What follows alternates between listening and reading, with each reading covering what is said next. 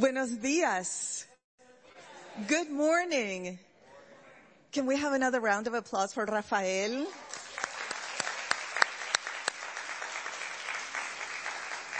I am so grateful because this is the music of my heart. The music of the Andes brings me wonderful, wonderful nostalgic memories. Welcome everyone. If you are at home or here in the sanctuary, we welcome you to a very, very special service. Today we celebrate Indigenous Peoples Day. It's an opportunity for us to recommit ourselves as a community to developing and nurturing those important partnerships with community, with our indigenous neighbors, and to learn how to be a good ally and co-conspirator. Today is also an opportunity for me to talk a little bit more about me and where I come from and my family and the journey that is developing an identity as a multicultural immigrant. And so I hope that my little offering today will honor my ancestors and will reaffirm that what we do here at East Shore is important it's important because it helps us to transform and to grow and to learn. And it's important because it's something that we do as a Unitarian Universalist movement. And it's important because it ripples out into the universe, making this world a better place, a more loving place. So welcome. So this came out a little more academic than I intended, so here it goes. It is estimated that there are more than 2 million Chileans who identify as indigenous. 1.7 million Mapuches, 156,000 Aymaras, and 88,000 Diaguitas. There are also Rapanui, Atacameños, Licanantay, Quechua, Colla, Chango, Kawésqar, and Yagan. Every time I read statistics like these, I wonder, who have they missed? Who didn't make it into the census records? Who did not rise up to the purity levels to deserve that identity? On my maternal great grandmother's side, my family are from the lands inhabited by Collas, Changos, and Diaguitas. Collas from the Atacama Desert and the provinces of Copiapó, and Chañaral. Changos from the northern coast of Antofagasta, Atacama, and Coquimbo. Changos were not recognized formally as an indigenous ethnic group until 2020. The Diaguitas originally lived on both sides of the Andes Mountains. In Chile, before the arrival of the Spaniards, Diaguitas lived in the valleys of Copiapó, where my mother was born, Huasco, Elqui, Limarí-Choapa, Atacama, and Coquimbo. I have never identified with any of these indigenous groups because I never felt that I had the right to do so.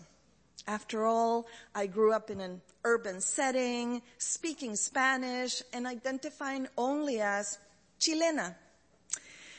It was only recently, within just the past decade that I began to question, to explore, to reflect, to pray, to research and reach out to my family to learn more about our family from northern Chile.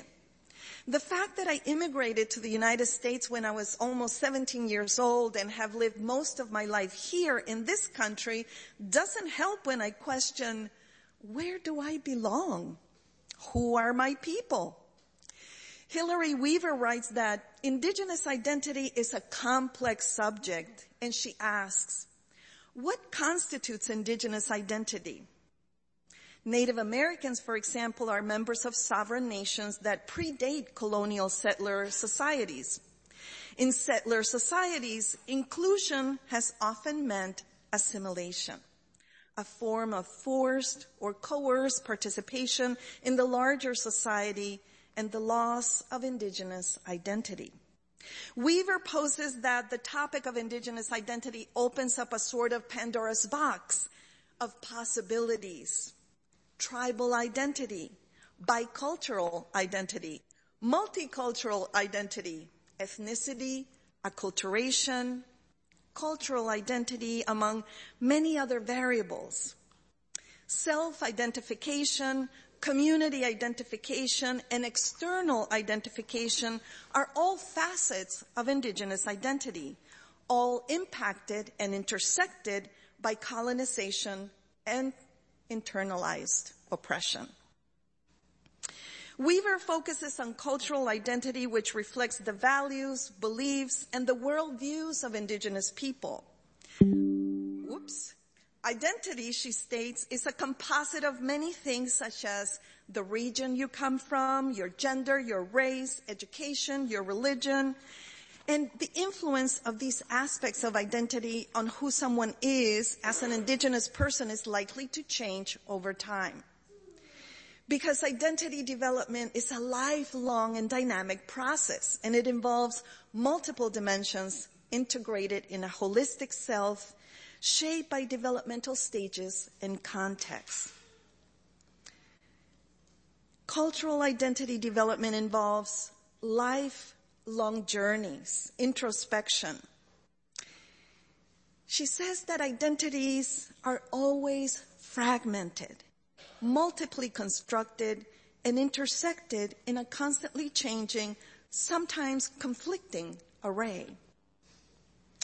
And I ask, what does it feel like for one's identity to be always fragmented? How is my fragmented indigenous identity similar to and different from my once fragmented gender and sexual orientation identity. When I was in seminary, I was a teaching fellow in a class about indigenous sovereignty. One of the books we read was titled Real Indians, Identity and Survival of Native America. The book taught us about being on the brink of a new racial consciousness, questioning all ways of classifying people and replacing those old ways with shifting paradigms and new forms of racial identity.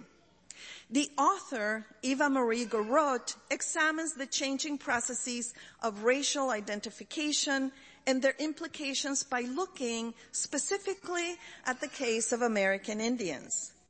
From this book, we learned about blood quantum, how purity is measured in order to identify who belongs and who doesn't. This was very useful for people who wanted to take land away from indigenous people. Eva Marie begins by saying in her book, in one sense, I'm just the kind of person who might write this book. I'm light skinned, mixed race person, one who found her way back in adulthood to the Cherokee nation that her father was born into and grew up in and left. I know a great deal about scuffles over American Indian identity, both from a personal and academic perspective. In another sense, she says, I'm unlikely to be the person to write this book. As such, perhaps it would be more likely to have been written by someone whose indisputable racial authenticity confers upon them a greater authority to speak on such a difficult question. The question of racial authenticity has been gaining greater currency and needs to be explored, she says. For me, growing up in Chile, I learned that the worst epithet that one could use against another was to call them indios. We were taught about indigenous people in our history classes as if they were no longer alive, as if the very teachers teaching the lessons didn't have indigenous cultural heritage, never mind the students. We were told that there were only certain legitimately recognized indigenous groups. There was no room for messiness, for mix-ups, for multiculturalism, or the recognition that this was the result of the colonization process. The mere assertion that our world has become more complex and diverse than our textbooks prescribed is a good point of beginning for this reflection. Implicit in our lessons was the notion that if you didn't live in a particular geographical region, speaking a particular indigenous language, you were not indigenous at all. You could distance yourself from that heritage because you lived in a city, spoke Spanish, and no government agency would recognize you as an indigenous person. So we were taught to develop a national pride rooted exclusively in our identity as Chilena, Chileno. We learned that patriotism meant denying our indigenous roots. We learned that speaking perfect Spanish was a ticket to better opportunities. We learned that wearing clothes imported from the United States or Europe was modern and cool and that true culture was to be found in Europe. We learned to reject the hand-woven sweaters, the embroidered blouses, the colorful ponchos and hats knitted with alpaca wool, our traditional music and dances and religious ceremonies were replaced with those more cultured foreign influences. But then, I didn't know about the doctrine of discovery or the role of the church in the process of doing away with indigenous people and their cultures. I didn't know that our Mapuche warriors fought back against the Spaniards and then against the colonial Chilean government for over three centuries and in fact are still struggling to protect their land, their rivers, their trees, their families and their ways of being. I didn't know then that the land where my maternal great grandmother was born in was once part of the Inca Empire, that northern Chile was once Peru. But that's another sermon. that's another history lesson. But now I know that the indigenous surroundings and environment and people and ways of being, they all influenced our language, our farming, our relationship with nature and animals, and our spirituality. It took me decades, actually until very recently, to be able to claim any part of my indigenous heritage, my mixed blood, my multicultural ancestry, my impure blood quantum because I didn't feel authentic enough. It wasn't until 2015 at the General Assembly in Portland that I was invited to participate along with other UU religious professionals who identify as Latinx, multicultural, and indigenous in the opening ceremony welcoming the Lummi Nation leaders. We opened the welcoming ceremony with the following invocation and song. We gather in the presence of all that is most holy the sky above us, the bright sun, the moving river, the great mountain, the love that moves in and among us, the great spirit of life that holds us all. We gather to bear witness. We gather to offer up our commitments to our beloved planet Earth and all her beings. We gather to make real change. And we lit our chalice and we said, let us receive three breaths together. And now I invite you to breathe with me. Breathe in, breathe out. I am here. Breathe in, breathe out. You are here. Breathe in, breathe out. We are here together. When it was my turn to speak, no one asked to see my papers or to verify my blood quantum or how do I dare call myself indigenous. I started by expressing my gratitude for the words spoken and I said that as Unitarian Universalists, we need to be leaders in this moral struggle to protect our environment, including the people that the solutions we work for must be grounded in authentic community partnerships with our indigenous neighbors.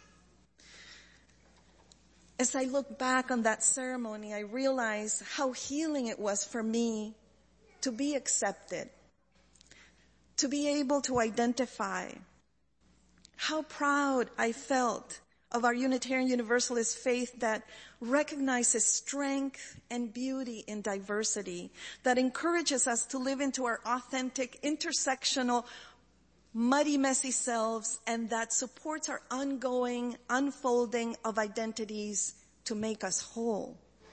Ours is a faith tradition that offers hope as we embark on spiritual journeys that include developing relationships with ourselves. This also includes recognizing that among us there are many people who identify as multicultural. Many who might be wrestling with their own intersectional identities, not only as indigenous, but queer, transgender, non-binary, pansexual, or struggling with the ways the society views their choice about creating families that are often judged or shunned negatively, such as polyamory. Perhaps there may be people wrestling with the intersection of their gender, sexual orientation, class, race, and immigration status. Perhaps we have people here or at home asking right now, am I that? Can I call myself that? Who gets to decide? Who is there for us when we are wrestling with these questions? Who are my people? The people who will never ask to see my passport. The people who will never ask me to justify my existence in order to afford me the dignity of embracing who I am. The people who will not count my blood drops or test my indigenous language skills or tell me where I do or don't belong. The people who will encourage me to claim all of who I am. Are there people who romanticize being indigenous, who are superficial in their exploration of self, who claim indigenous connections without accountability? Sure. And our role is not to be the identity police.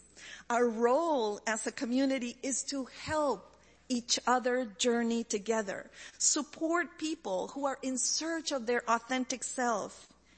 Give them cultural connections. Bear witness to people so they can define for themselves who they are within ethical and accountable frameworks. This brings us back to the question of how important autonomy is, the struggle for self-determination,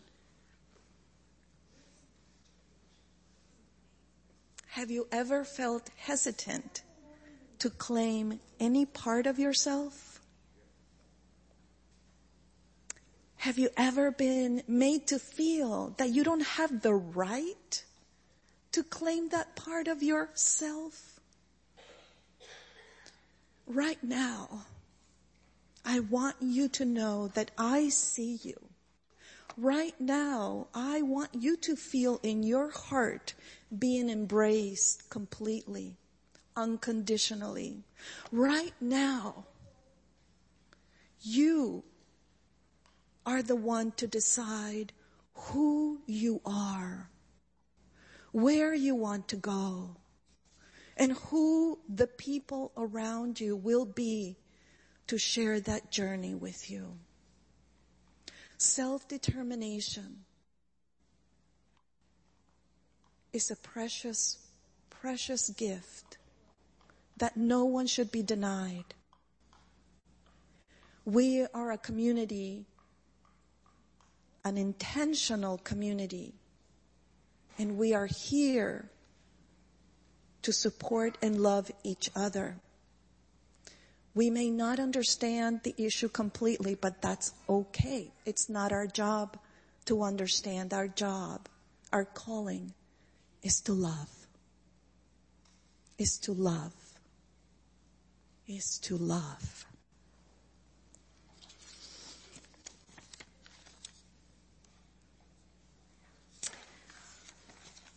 Taking a deep breath. For me, and for all of us struggling, and for all of us celebrating this day. Perhaps today will be the beginning. Perhaps today will give you that extra amount of love that inspires courage to open up those places within you that have been closed for a long time, that haven't been tended to, that haven't been named. Because fear is real. Rejection is real. Internalized oppression is real. This world was not designed to encourage us to unfold into our true authentic selves. That's why we need community. That's why this community is so vital and life-giving. This is where we get hope and courage. So for this moment, just for this breath, know that who you are, whether spoken out loud or whether held in your heart until the time is right, is holy, is precious, is held in unconditional love. So beloveds, what I have learned so far is that it is good to explore, to question, to research, to journey into our own selves. I have experienced closer family connections. I have asked for the stories about my ancestors. I am trying to record and write down all these pieces of the quilt and arpillera that make who I am. I appreciate the music of the Andes as the music of my heart, and I am so proud to share that with you. Most of all, I have been moved to tears at the realization that in my family today, we can reclaim that beautiful part of ourselves with joy, with pride. Yes, we mix Catholic prayers with ofrendas to Pachamama, no, we don't speak any indigenous languages, but we as a family have reclaimed important ceremonies and rituals to honor our ancestors. And that is the blessing. That is a beautiful gift, not just for me, but my duty is to share it with my son and with you, my community. So on this Indigenous Peoples Day and every day, let us be grateful let us be grateful that we are here, that we are still praying to fire, to water, to air, to Mother Earth. Let us always call on the rivers, the trees, and the mountains as our relatives for support. Let us recognize that we need them to exist. Let us value community in our interdependence and let us hold within ourselves the wisdom of our elders and their recipes for good medicine for healing body and soul. My hope is that we continue to honor our commitment to nourish our partnership with our indigenous neighbors. My prayer is that we may all be opening, open to learning their ways of being and honoring ourselves in doing so. Identity is not something out there it's in here within us. Together we can bring healing to ourselves. Together we can bring healing to our families, to our communities, to the world. We are here to work together, to form an alliance, to protect the earth for the next generation. And this includes the people. This includes you because you are holy because you are beautiful. Amen. Amen. And blessed be. Now I'm going to invite my mother, Lassie, and Arthur, and Rafael, and whoever else wants to join us in singing a song by Mercedes Sosa. It's Canción con Todos a song with everyone. And it says, salgo a caminar por la cintura cósmica del sur, piso en la región más vegetal del viento y de la luz. Siento al caminar toda la piel de América en mi piel y anda en mi sangre un río que libera en mi voz su caudal. I am journeying around the cosmic waste of South America.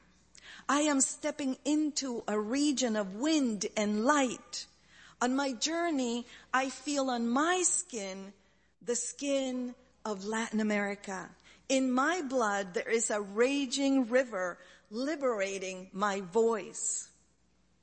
I see the high sun of Peru, the solitary face of Bolivia, how the green of Brazil kisses my Chile of copper and mineral. I am rising from the bowels of America, from the very root of a voice destined to grow and explode.